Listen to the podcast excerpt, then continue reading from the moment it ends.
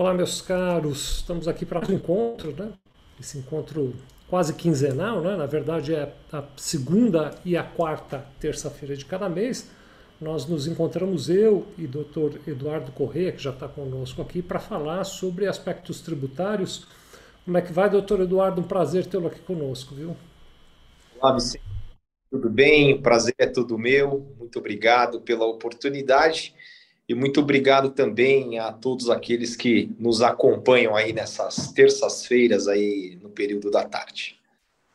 Muito bem, nós hoje temos um, um tema que é especialmente, viu, o doutor Eduardo, do meu interesse, porque eu confesso que eu acompanhei pouco essa questão, então eh, hoje eu vou uh, ouvir com mais atenção ainda do que normal, porque hoje nós vamos falar um pouquinho sobre como é que tem caminhado os entendimentos judiciais a respeito da incidência das contribuições previdenciárias, então nós estamos falando do Instituto Nacional do Seguro Social, do INSS, né? Uh, sob a vertente de olhar para uh, os benefícios que são oferecidos para o trabalhador, como por exemplo vale transporte, vale alimentação e outros benefícios dessa natureza. Então, o Dr. Eduardo preparou um material muito bacana que vai guiar aqui a nossa conversa. E enquanto a gente vai falando sobre isso, você que está nos assistindo pode ir fazendo a sua pergunta aqui, mandar um rápido abraço então para quem já está conosco, José Luiz Paiva, a Luciane Coelho, a Estefânia Silva, Doni Cruz, Contabilizac, é o Isaac Bernardo, a Silvia Helena Cordeiro, o Carlos Alberto Cordeiro, que está aqui conosco, ele que diz que está na, na estância turística de São Roque, aqui pertinho de São Paulo, que bacana a Jos, Josilane Araújo, que é de Campinas, o Francisco Ramiro também está aqui conosco, os nossos queridos amigos, eu digo nossos porque são queridos amigos meus e da, do Dr. Eduardo também, lá da Cianfesp, um grande abraço, especialmente ao Sérgio, que está aqui nos acompanhando hoje, obrigado pela parceria de vocês. Sueli Tele sempre com a gente. Depois eu vou trazendo mais nomes aqui de você que está nos assistindo. Se você quiser trazer perguntas, comentários sobre o tema, vá trazendo aqui, viu? Eu vou então sugerir, meu querido amigo Eduardo, que a gente, eu vou trazer a tela aqui do, do da apresentação que vocês tão bem prepararam aí na Correia. Ali, é, que a, o salário contribuição, isso no caput dele. O caput não está, pessoal, nesse slide, mas vocês podem facilmente pegar na internet, né? Ele diz que o salário, é, o salário contribuição é compreendido pela totalidade dos rendimentos pagos, devidos ou creditados para retribuir o trabalho do empregado. E aí, a nossa. Eu, eu, deixa eu te interromper só um pouquinho aqui, Eduardo, porque parece. Tem algumas pessoas dizendo que estão com dificuldade de som. Voltou já, será? Não sei, Vicente. É, deixa eu ver. Ah, agora pronto, já estão dizendo que voltou. A gente teve uma interrupção, ah. mas agora parece que voltou. Vou te pedir para re, é, reexplicar esse slide aí, por favor, então, doutor Eduardo, por gentileza, porque parece que tivemos um, um, um problema de som lá. Tem problemas. Nós, nós falaremos de um slide, nós falaremos de uma situação que não está no slide, né? Mas é o caput do artigo 28, que é facilmente localizável aí na internet, né? Que ele trata da totalidade dos rendimentos do trabalhador, né? Aqueles rendimentos pagos, devidos ou creditados. Então, esse é um dos núcleos aí da discussão. Pagos, devidos ou creditados para retribuir o trabalho. Né? Então, esses são os pontos, Vicente e todo mundo que nos ouve, muito importante para nós é, seguirmos com o que pretendemos falar. E esse slide que está na tela, ele traz aqui, né? Entende-se por salário contribuição. E aí ele coloca: não integram salário contribuição especificamente. E aí ele é bem claro aí, né? A parcela in natura recebida de acordo com os programas de alimentação. O que, que significa in natura? In natura significa ou cesta básica ou naquelas empresas onde a refeição é servida por empresa terceirizada ou a própria empresa tem a sua cozinha, esse é o alimento considerado in natura, né? E aí nós vamos lá na frente falar, né? Quando ele fala aí recebido de acordo com o programa de alimentação que é o PAT, né? Conhecido como PAT, nós vamos verificar e esse é um cuidado é, que todos devem ter, né? Porque assim nem sempre aquilo que está na lei é o atual entendimento do judiciário reflete o atual entendimento do fisco, né? Porque hoje em dia nós veremos que não há necessidade de inscrição das empresas no programa de alimentação ao trabalhador para esta finalidade em específico. Então aí está dizendo o seguinte: não integram o salário contribuição, a parcela in natura, que aí é o auxílio alimentação e refeição, a linha F é a parcela recebida a título de vale transporte. E a linha Q desse artigo 28 da 8.212, que é o valor relativo ao plano de saúde e ao plano odontológico, dentre outras rubricas que estão aí dentro, mas nós trabalharemos essas três como as principais. E aí, no rodapé aí, vocês verifiquem, né, que foi citado o decreto exatamente com a cor, é, Vicente, ele está com a cor linkando ali com o artigo 28, né? A instrução normativa 971 de 2009, trazendo exatamente as mesmas previsões mais infralegais. E a CLT, né, que nesse dispositivo 458, parágrafo 2 inciso 4, é, ele vai falar ali é, da questão relativa ao plano de saúde e odontológico. Tá? No próximo slide, acho que a gente já pode é, seguir, Vicente, nós falaremos especificamente do desconto do vale transporte do salário do trabalhador. Né? E aí é, vem as nuances. Né? É, primeiro, eu acho que é muito importante colocar aqui um exemplo. Né? A empresa paga para determinado funcionário dois mil reais. E aí ela gasta de vale transporte para esse funcionário mais 400 reais. Então, o custo dela efetivo é 2 mil mais 400 do vale transporte.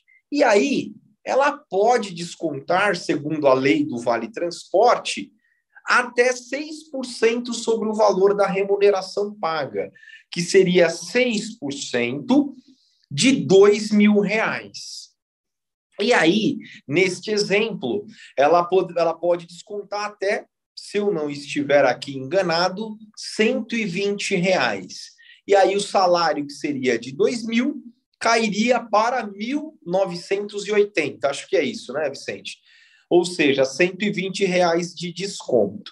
O que é, nós estamos trazendo aqui é um entendimento de que esse, como é um valor descontado, ele não é um valor nem pago, ele não é um valor devido e ele não é um valor creditado. Por quê? Porque ele é um valor descontado. Então, ele deve ser retirado da base de cálculo, retirado do, da base de cálculo que é o salário contribuição, e a contribuição patronal incidir com esse desconto de 120 reais. E aí vem as nuances, né? No item 1 deste slide, existia uma discussão, Vicente, que ficou muito tempo aí é, para ser aí dirimida. Né? Então, os valores recebidos em dinheiro também contam. Aí vem o decreto, que alterou o decreto principal, né, que é aquele 3048, e ele deixa claro que mesmo que o vale transporte ou vale combustível seja pago em dinheiro, ele também é, poderia, né, nessa hipótese, é, não ser tributado. Né? É, e aí, o item 2 do slide, desde que limitado ao custeio do transporte do empregado. Então, se ele gasta 400 reais, não pode passar de 400 reais a locomoção dele, né? E, é, tanto na ida quanto no retorno. Qual que é o desconto máximo que é, pode ser realizado ali da remuneração do empregado? Até 6%. No nosso exemplo, remuneração de 2 mil até 120 reais. E se não houver o desconto, né, seria, na visão da Receita Federal, um salário indireto. Né? Isso tem consequências importantes nós vamos mostrar daqui a pouco. Esses pontos que estão aqui colocados, eles estão previstos nas soluções COSIT números 313, que está aí no rodapé, de 2019, e a 58 de 2020. Né? Então, sempre uma atenção muito importante quando nós falarmos de solução COSIT. Acho que nós podemos ir para o próximo slide. Podemos, só que antes, deixa só aqui fazer uma organização, então, das nossas ideias, até esse pedacinho. Então, na verdade, veja se, se, se, o entendimento fica correto, e aí a, o pessoal que está nos assistindo me ajuda aqui também a organizar os pensamentos, né? Então, ah, na leitura da Lei 8.212, lá no artigo 28 e nas suas especificidades, ele, ele vai usando termos ali em que ele abre a, a compreensão de que são os valores, em última análise, efetivamente devidos e pagos ao trabalhador, criando a possibilidade, que foi a interpretação dessas questões COSITES, de que aquele valor de vale transporte, que portanto eu não pago ao trabalhador, eu vou pagar lá para o provedor do serviço de vale transporte, não comporia então a base de cálculo. De maneira que se eu pegar um trabalhador que não tem nenhum outro rendimento, ele só tem o salário bruto, a base de cálculo do INSS dele seria o salário bruto deduzido do valor, por exemplo, do vale transporte. Então eu não usaria mais o valor integral e sim o valor do salário, retirando da base de cálculo o valor do vale transporte. É correto essa interpretação que eu estou fazendo aqui, meu amigo Eduardo? Exatamente, é, Vicente. Vamos colocar assim, né? que uhum. existe a parcela do Vale Transporte que a empresa paga. Vamos supor que num exemplo nosso qualquer aqui seja 400 reais. Então é a remuneração bruta de 2 mil nos nossos exemplos, né? Uhum. A lei, é, a, a, lei ela já ela diz, olha, que sobre os 400 ele não ele não é salário contribuição. Ok, uhum. né? Maravilha, concordamos, mas nós damos um passo a mais. O valor que é descontado do empregado, que seria os 120 reais, equivalente a 6% de uma remuneração de 2 mil reais, esse valor também não deve compor a. Porque o empregador, quando ele quis isentar, nós entendemos, ele quis isentar o vale transporte como um todo, inclusive a parcela descontada do empregado. Este é o nosso entendimento. É, e aí, esse entendimento ele está conectado com o que prevê a Constituição Federal, com o que prevê o artigo 22, inciso 1 da 8.212 e o artigo 28, caput da 8.212, que fala de a remuneração ela é compreendida pelos valores pagos, devidos ou creditados. Como essas parcelas, inclusive de vale transportes, são descontadas da remuneração bruta, elas também não devem compor a base de cálculo da contribuição previdenciária. Aí vão, já estou vendo aqui até um movimento, né? Vão daqui a pouco começar a surgir as perguntas e eu já vou deixar aqui no ar, no momento adequado, meu amigo Eduardo, eh, você já ir explicando ou já ir trazendo isso. Então, se achar que é agora ótimo, senão mais adiante podemos trazer. Então, isso depende para que eu contribua para a Previdência na minha empresa nesse formato que a gente acabou de falar, olhando por enquanto apenas o Vale Transporte. Isso depende apenas de eu alterar as configurações, depende de eu ingressar com uma ação pedindo esse direito e o que, que eu faço com o passado? Se eu já paguei de maneira superior a essa. Né? Então essas perguntas elas já vão populando aqui a nossa mente. Né? Eu já deixo aqui a provocação, viu, meu amigo? Então, vamos lá. É, nós vamos chegar lá, né? É, rapidamente chegar lá, mas eu vou dar a resposta é, com relação a este ponto, Vicente. É assim, hoje, recomendação é o ajuizamento de ação. É, e aí eu vou explicar lá mais na frente o porquê. Porque a Receita Federal começou a ver os movimentos dos contribuintes no sentido de se apropriar desses créditos e ela veio e vedou expressamente via solução COSIT de junho deste ano a apropriação desses créditos. Então, os argumentos jurídicos são muito fortes, são muito sólidos, mas eu vou trazer também essa solução de consulta para que as pessoas tenham a exata dimensão dessa discussão e o olhar do fisco sobre essa discussão, que até então, junho, não existia nada desfavorável, tá? Ser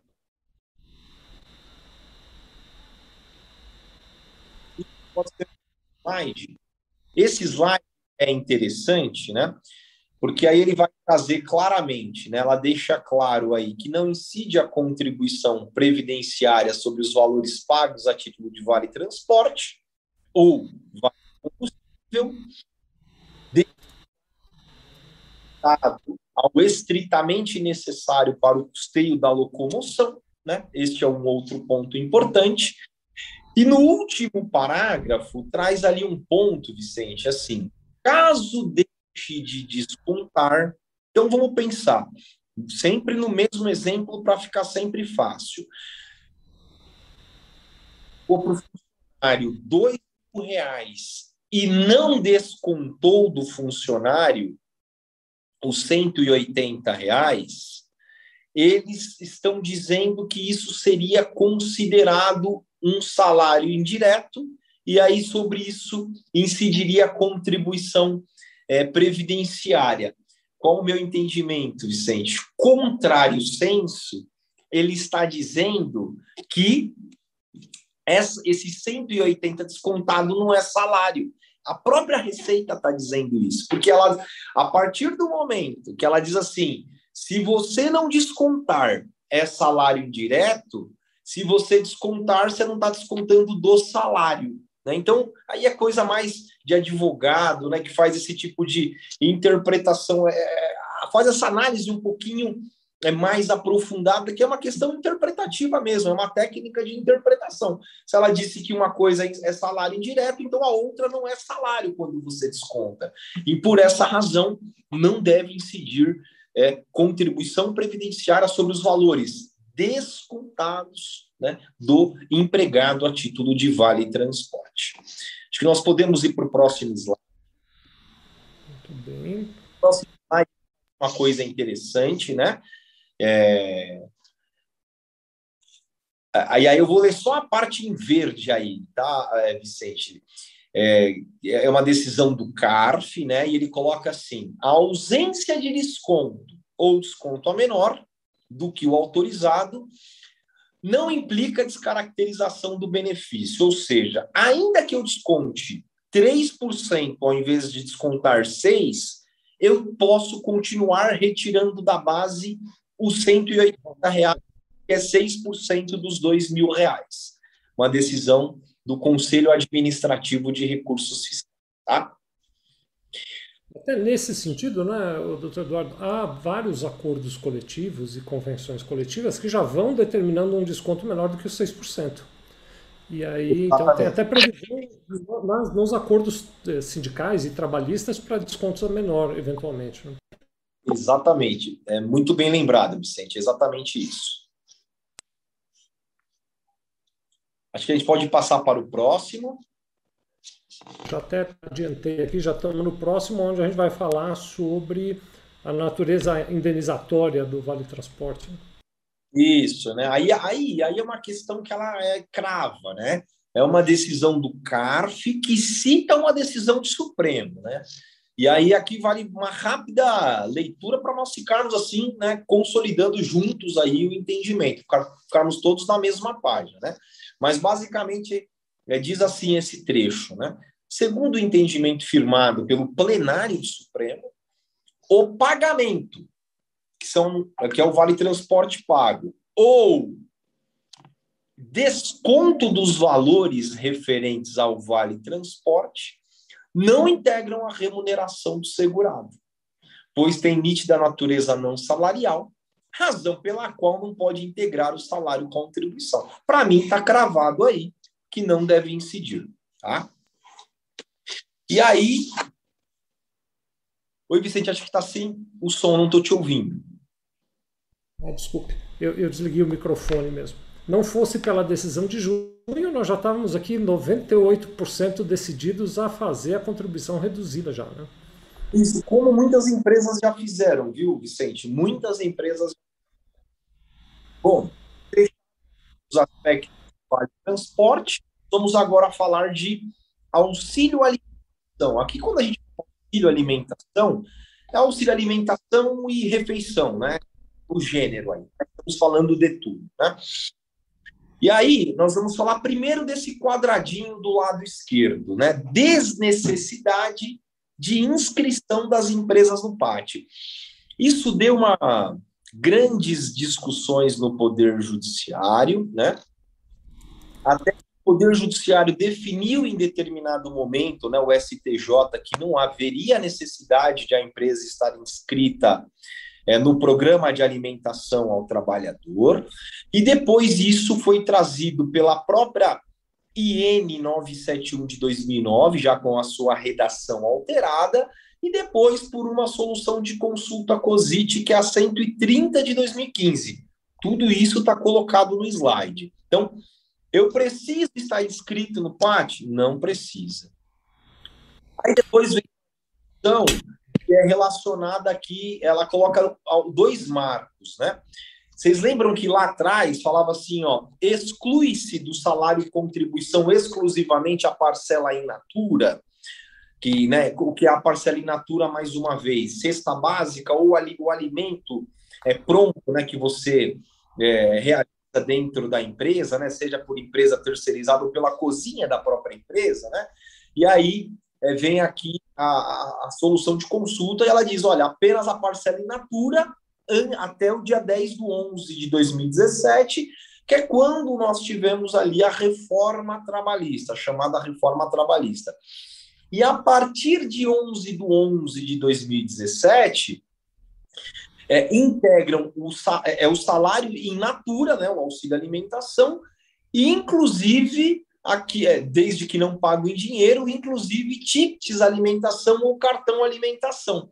Isso é muito importante, porque assim, não importa como a refeição foi concedida ou a alimentação foi concedida ao trabalhador, se ela foi in natura, se foi cesta básica, se foi via ticket, se foi via cartão alimentação, isso pouco importa. Você está cumprindo ali a, a, necessidade de alimentação do trabalhador durante o seu período de trabalho, né? Então, é por essa razão, é, é após a reforma trabalhista, não é, não se fala mais em auxílio à alimentação in natura, né? O auxílio in natura. É, então, nós temos isso bastante é forte, né? E nós vamos dar até um passo a, um passo a mais aqui. Podemos ir para o próximo slide aqui, o Vicente. Uma solução consulta COSIT, né? Que é essa solução de consulta COSIT número 35. Então, ela coloca bem é, claramente, né?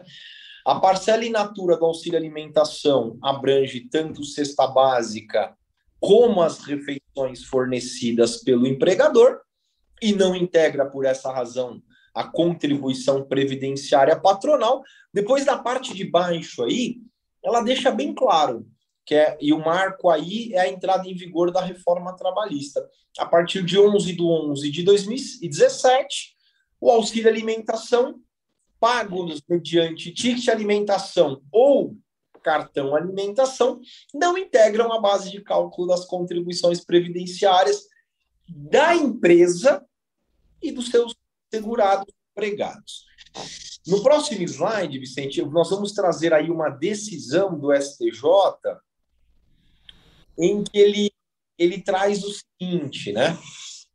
Para ele, né, esse, esse ministro, o ministro Luiz Fux, né, que inclusive é o atual presidente do Supremo Federal, vale dizer, né?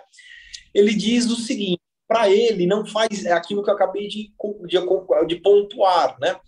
Não faz nenhum uma diferença se a refeição é paga em ticket, se é fornecida própria empresa, se a cesta básica. Para ele, isso não faz nenhuma diferença. E ele crava aqui no último parágrafo, né? Que está plenamente convencido de que isso não pode ser fato gerador da contribuição social e uma base de cálculo para se apurar, inclusive, né, estamos falando dos tickets, né, e cartão alimentação, inclusive pagos antes da reforma trabalhista. Então, nós temos um ponto, porque às vezes o juiz concede uma liminar, isso tem acontecido bastante, e ele deixa claro que é a alimentação in natura.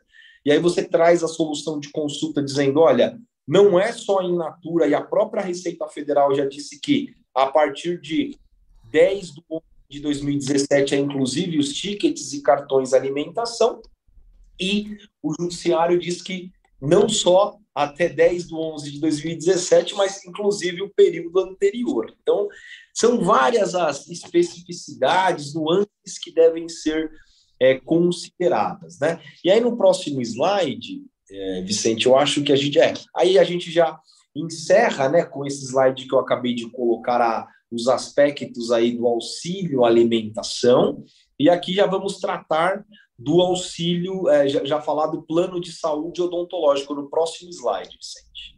Então, antes da gente avançar para esse próximo slide aí, quero dizer vocês todos que estão nos assistindo, é, que vocês podem receber uma cópia dos slides. Os slides foram preparados pelo Dr. Eduardo Correia e o time lá da Correia Porto Advogados. E para fazer isso, você tem é, dois caminhos possíveis. Né? O primeiro caminho é você pode entrar no nosso grupo do WhatsApp, então, se você está vendo num dispositivo de tela, você está vendo o endereço aí, mas eu vou falar mesmo assim, você pode entrar em sevilha.com.br barra grupo retrospectiva tributária. Então você vai lá no seu navegador da internet, www.sevilha.com.br barra grupo retrospectiva tributária. Mais tarde a gente vai publicar os slides lá eu vou me encarregar de fazer isso.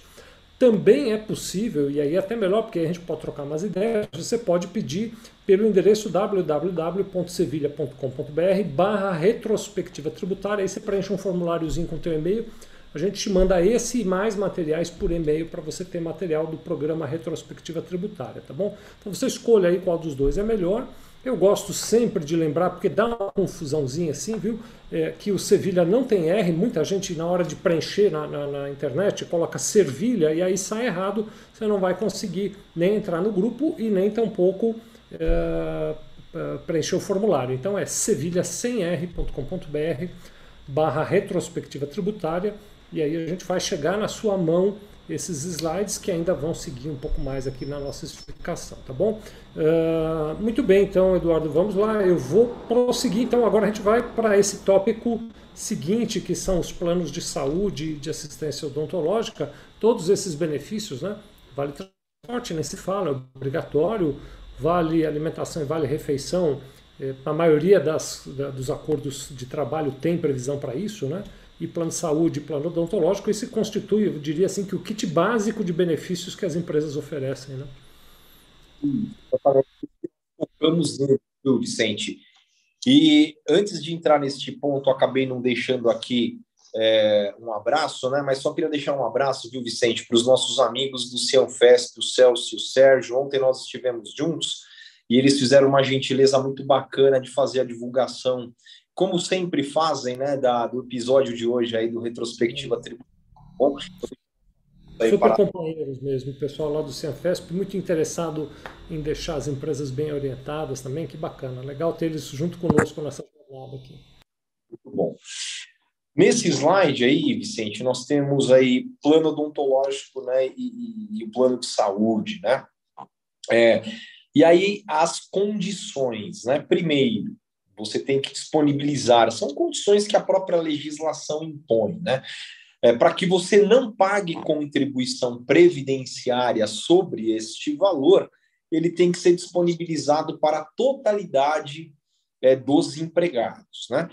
É, e aí você pode, né, me, aí existe uma segunda discussão, mas eu posso aplicar é, planos com modalidades distintas, você pode sim aplicar planos com modalidades distintas. E quando ele fala da totalidade dos empregados, aí é para cumprir o princípio da universalidade, o princípio da igualdade também, né, entre os funcionários.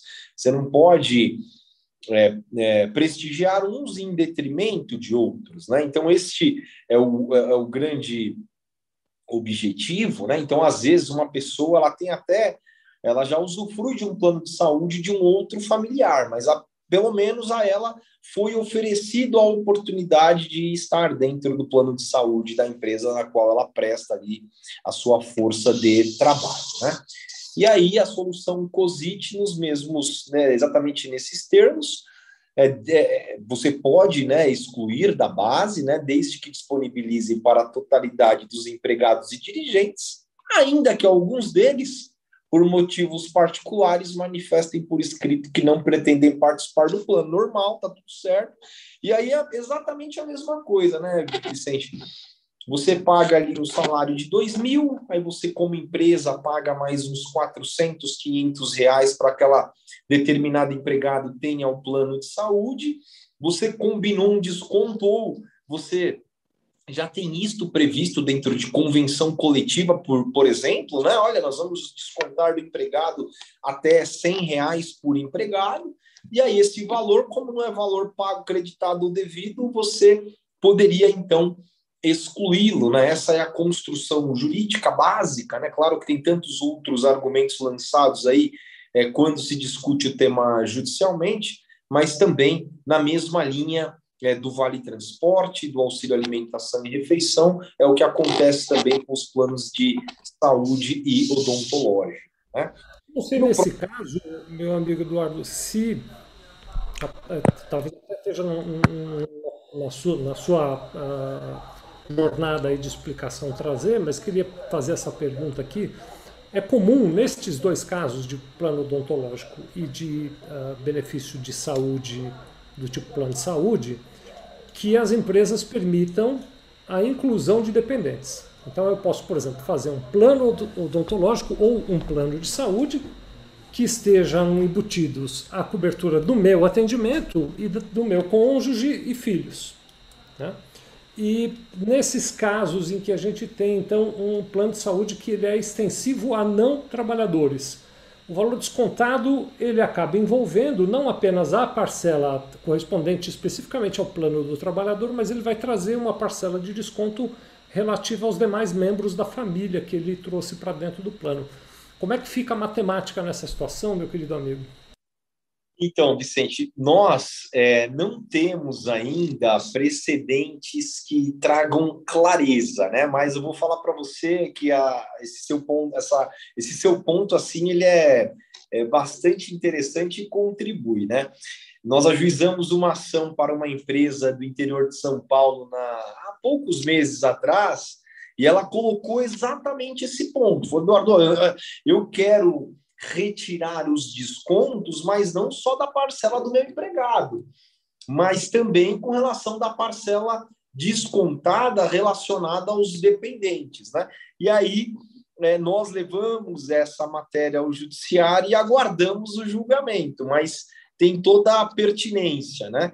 Não vamos entrar no mérito de justo ou injusto, mas nós estamos lá defendendo que também, como esse valor não será pago e sim descontado do salário, que ele também deve ser retirado da base de cálculo e o Poder Judiciário vai nos trazer luz aí, vai nos trazer a decisão aí que se entenda pertinente sobre o tema. Mas é, mas seu, seu, seu apontamento ele tem absoluto sentido.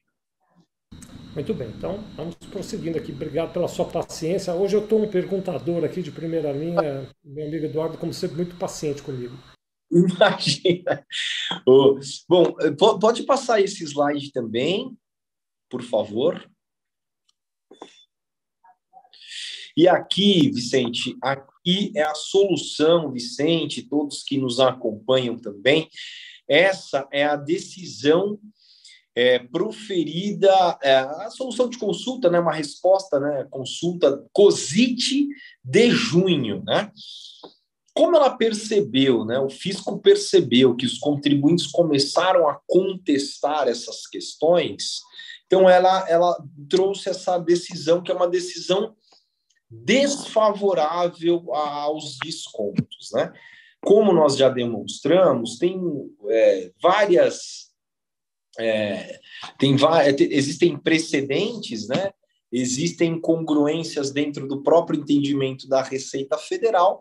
E no, no próximo slide tem até uma decisão, Vicente, tem várias já, tá? Tem decisões até transitadas em julgadas, eh, em julgado, né, sobre este tema. E no próximo slide é uma decisão até proferida num caso nosso aqui do escritório, que é um caso agora, de 13 de setembro, né, da Justiça Federal de São Paulo, que foi deferido uma liminar.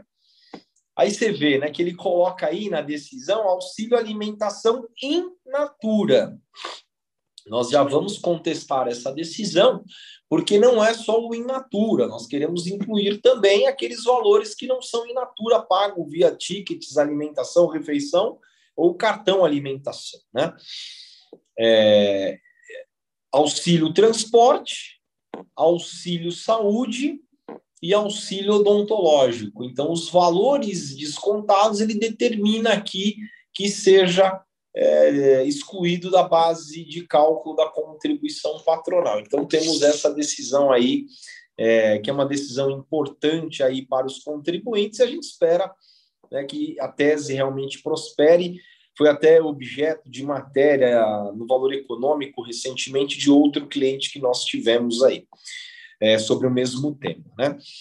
Próximo slide já. Então, aqui, é, pessoal, nós fechamos né, com, esse, com esse último slide ah, as questões da contribuição previdenciária sobre descontos. Né? E aí falamos do Vale Transporte, auxílio alimentação, refeição, é, com suas nuances que nós expusemos aqui, plano odontológico e de saúde, e trouxemos aqui decisão judicial também, mostrando né, a tendência do, do Poder Judiciário é ser favorável a excluir os valores também descontados dos empregados da base de cálculo da contribuição patronal.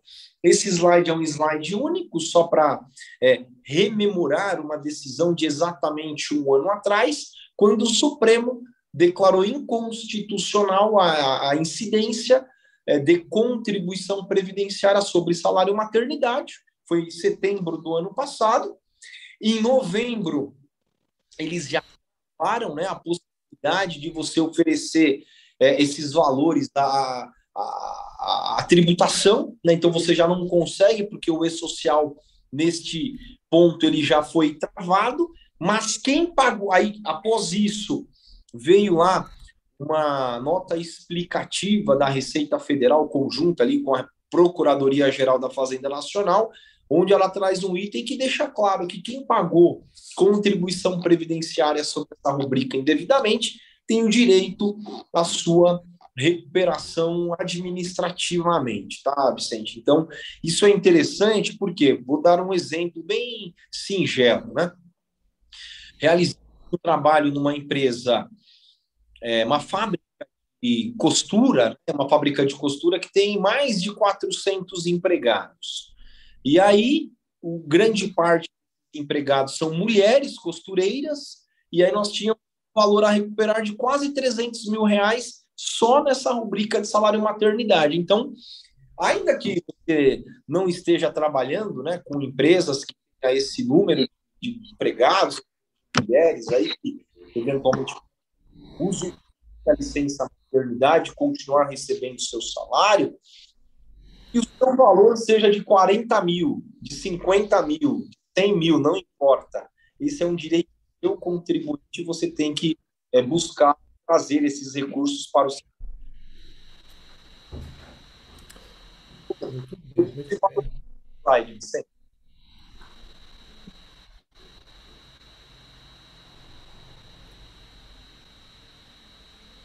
Já mudei aqui, nós estamos na parte da exclusão da contribuição previdenciária do empregado e mais a questão da base de cálculo do IRPF, né?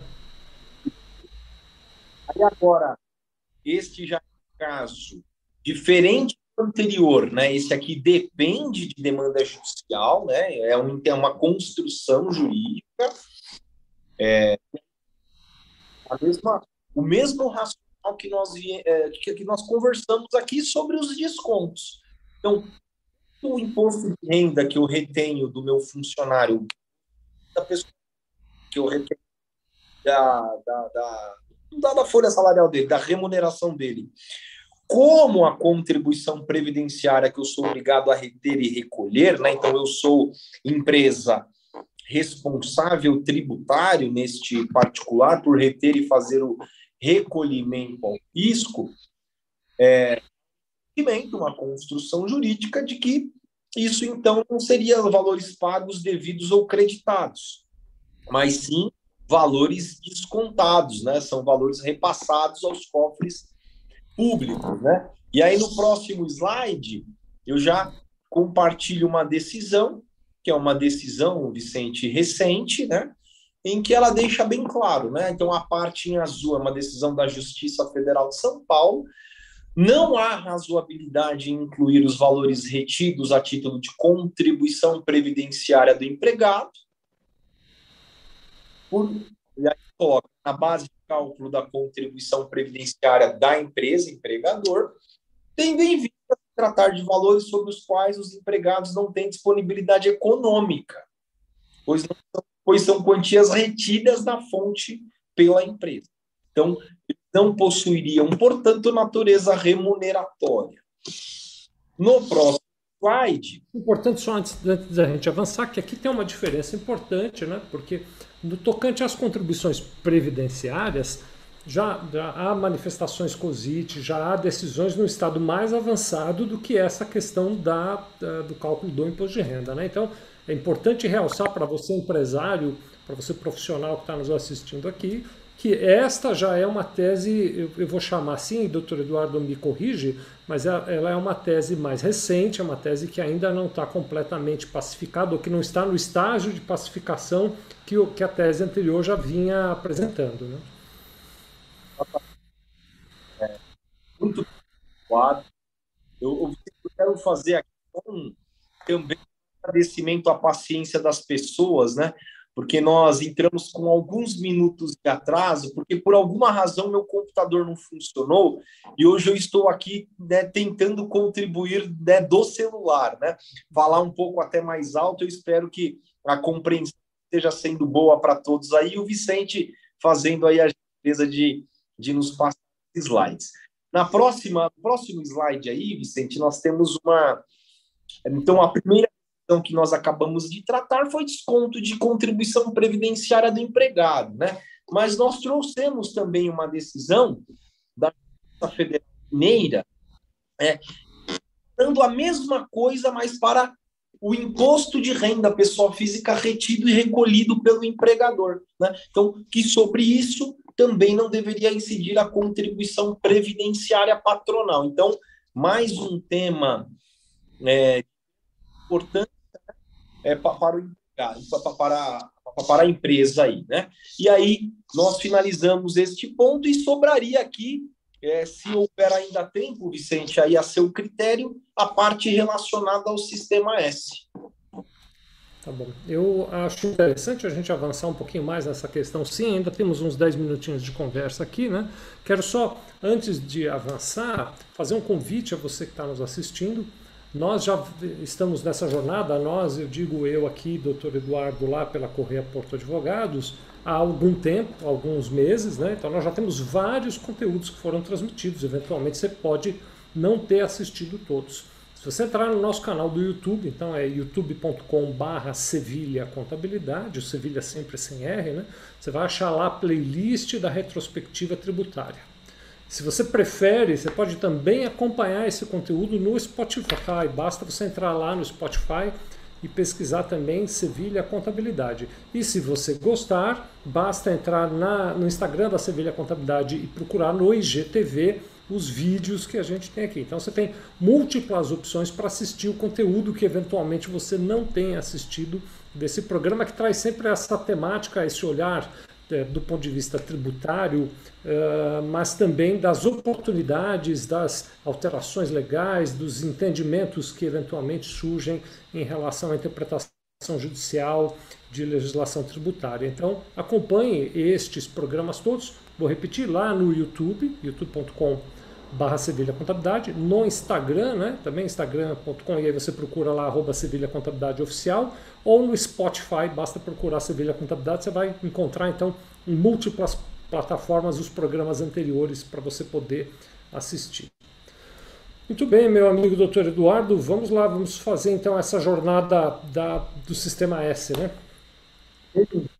É bem, tá, Vicente? Nós estamos aí é, nós temos aí um slide, né? Primeiro, nesse nessa primeira linha, vocês vejam aí, né, nesse primeiro bullet point aí, a gente traz aí o que seriam, o que integrariam essas contribuições ao sistema S, contribuições de terceiros, né? Então, a gente coloca aí INCRA, SEBRAE, SENAI, SESI, e aí para a indústria, né, se for comércio, SENAC, SESC, salário educação para todos, entre outros, né?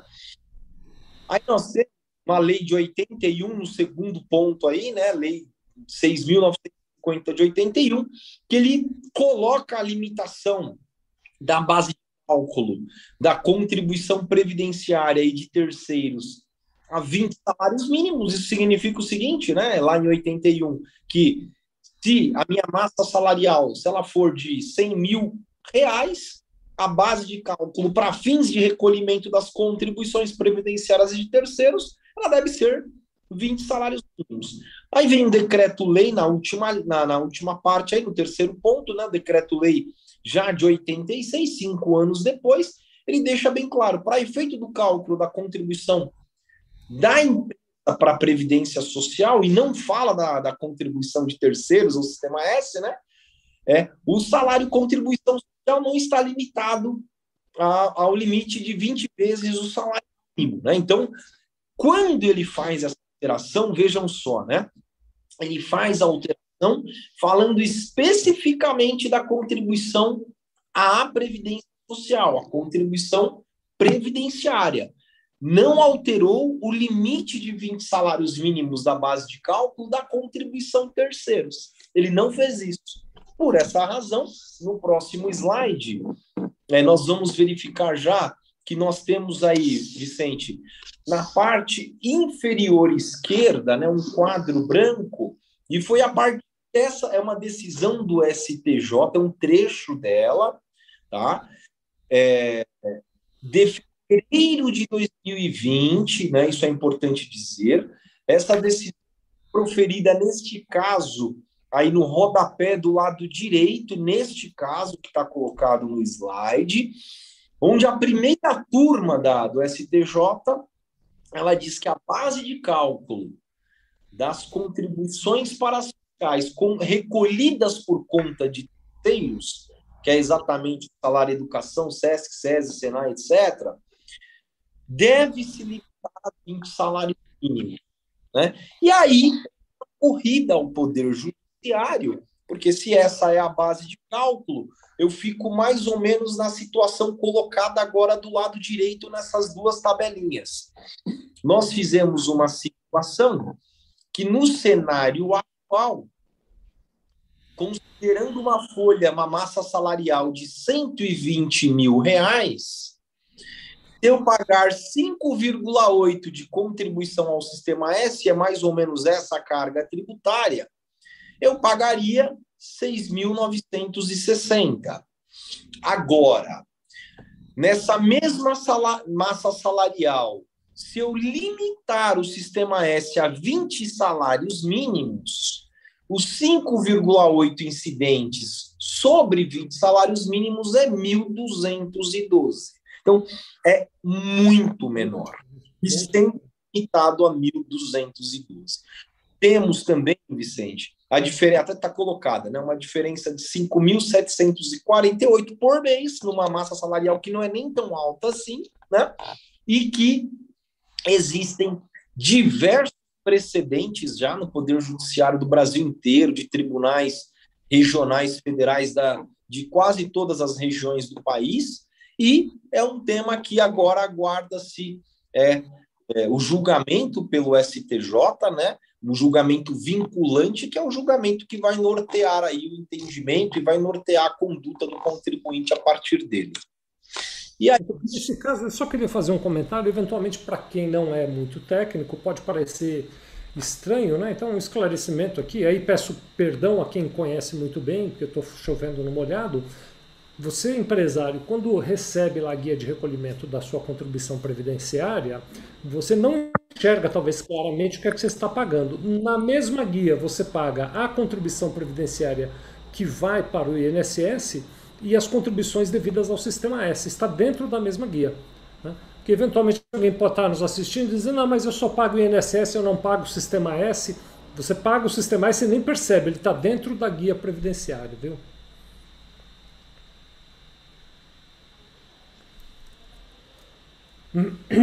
Muito bem. Aí, com relação aos slides, acho que era, eram esses os pontos né, que nós queríamos colocar hoje para todos. E ficamos à disposição aí para trocar mais uma ideia até o final aí. Muito bom, meu amigo Eduardo. Muito obrigado a todos vocês que nos assistiram. Tem uma pergunta bem interessante aqui do Carlos Alberto Cordeiro. A gente até falou em outros vídeos, mas talvez a gente possa voltar num, num próximo encontro nela. Não vou, não vou nem lhe pedir para responder hoje pelo tempo, né? mas já fica aqui a provocação. Ele está perguntando sobre a recuperação do imposto de renda e da contribuição social pagos sobre o juros Selic dos indebitos tributários dos últimos cinco anos. Já até falamos disso aqui em outros momentos, né? Quem sabe mais adiante a gente volta, viu, Carlos? Dá uma olhada nas retrospectivas anteriores, você vai ver que já foi uma temática abrangida aqui nas nossas conversas e aí vai ficar mais fácil para você. Uh, meu amigo Eduardo, então, suas considerações finais para terminar o programa de hoje. E agora, então, a gente volta na segunda terça-feira de outubro a nos encontrarmos aqui no Retrospectiva Tributária. Maravilha. Vicente, primeiro, é, agradecer a todos puderam nos acompanhar aí por essa nessa última hora. É, com relação ao que o Carlos falou, é, faço só um registro muito importante, porque o Supremo Tribunal Federal estava para julgar essa questão e finalizou o julgamento virtual na última sexta-feira, e o contribuinte venceu essa matéria, tá? Então, assim, qualquer restrição tributária ao contribuinte, você deve é, excluir a parcela da taxa Selic da base imposto de renda e da contribuição social. Então, é um ponto muito importante. Então, agradecer a todos pela paciência. Hoje fizemos aqui é, com a, as dificuldades técnicas que é, tivemos, mas ao final deu tudo certo, está entregue o conteúdo. Obrigado pelo prestígio de sempre. E Vicente, muito obrigado aí pelo apoio, pela oportunidade. Muito obrigado também ao Lucas aí por toda por todo o apoio aí é, para estruturar a live aí a cada 15 dias. Muito bem, meu amigo Eduardo. Meus amigos, obrigado a vocês todos que estão conosco, né? Toda a equipe Sevilha aqui, tem o Lucas, tem a Esther, tem todo um time aqui que trabalha para trazer esse nosso encontro ao ar.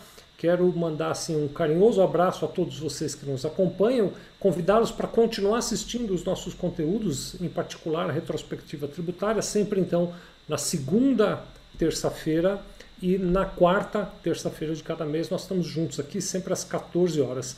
Beijo no coração de todos. Até breve. Muito obrigado. Um abraço.